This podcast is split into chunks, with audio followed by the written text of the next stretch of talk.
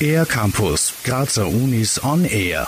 Super leckeres Essen war wohl der erste Gedanke von vielen, als man den Begriff Superfood zum ersten Mal gehört hat. Logisch, denn von Goji-Beeren oder Chiasamen war man noch weit entfernt. Heute gehört es zum alltäglichen Sprachgebrauch, wobei viele damit oft nichts anzufangen wissen. Harald Mange vom Klinischen Institut für medizinische und chemische Labordiagnostik der MedUni Graz. Tatsächlich ist das Wort Superfood äh, zu einem Modewort verkommen. Man will den Leuten suggerieren, dass es Nahrungsmittel gibt, die besonders reich an Spurenelementen, Vitaminen oder ähm, Substanzen sind, die gegen Krebs oder kardiovaskuläre Erkrankungen präventiv wirksam sind. Klingt eigentlich relativ simpel.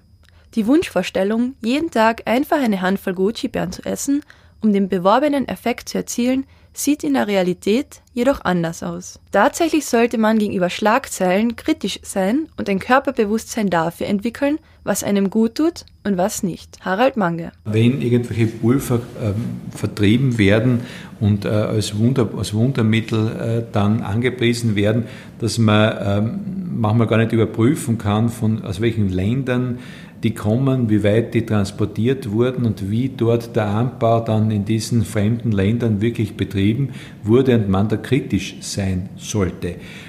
Ich bin da eher skeptisch und man hat in den einen oder anderen äh, Bärenkonzentraten oder was auch immer ähm, hohe Schadstoffkonzentrationen gefunden. Und Für diejenigen, die lieber auf eine sparsame Variante umsteigen wollen, besteht die Möglichkeit, selbst anzubauen. Ganz nach dem Sprichwort Vertrauen ist gut, Kontrolle ist besser. Das, was in der Saison gerade wächst, das ist meistens gut und frisch zu kriegen und da sind auch die Pestizide gering und wenn man das selbst anbaut, umso besser, da weiß man sicher, dass man da auf der hundertprozentig sicheren Seite ist. Aber auch wenn man diesen Trend nicht über den Weg traut, lassen sich so manche Alternativen finden, die sogar vor der eigenen Türe oder im Garten zu finden sind. Was wäre ein heimisches, gesundes Nahrungsmittel?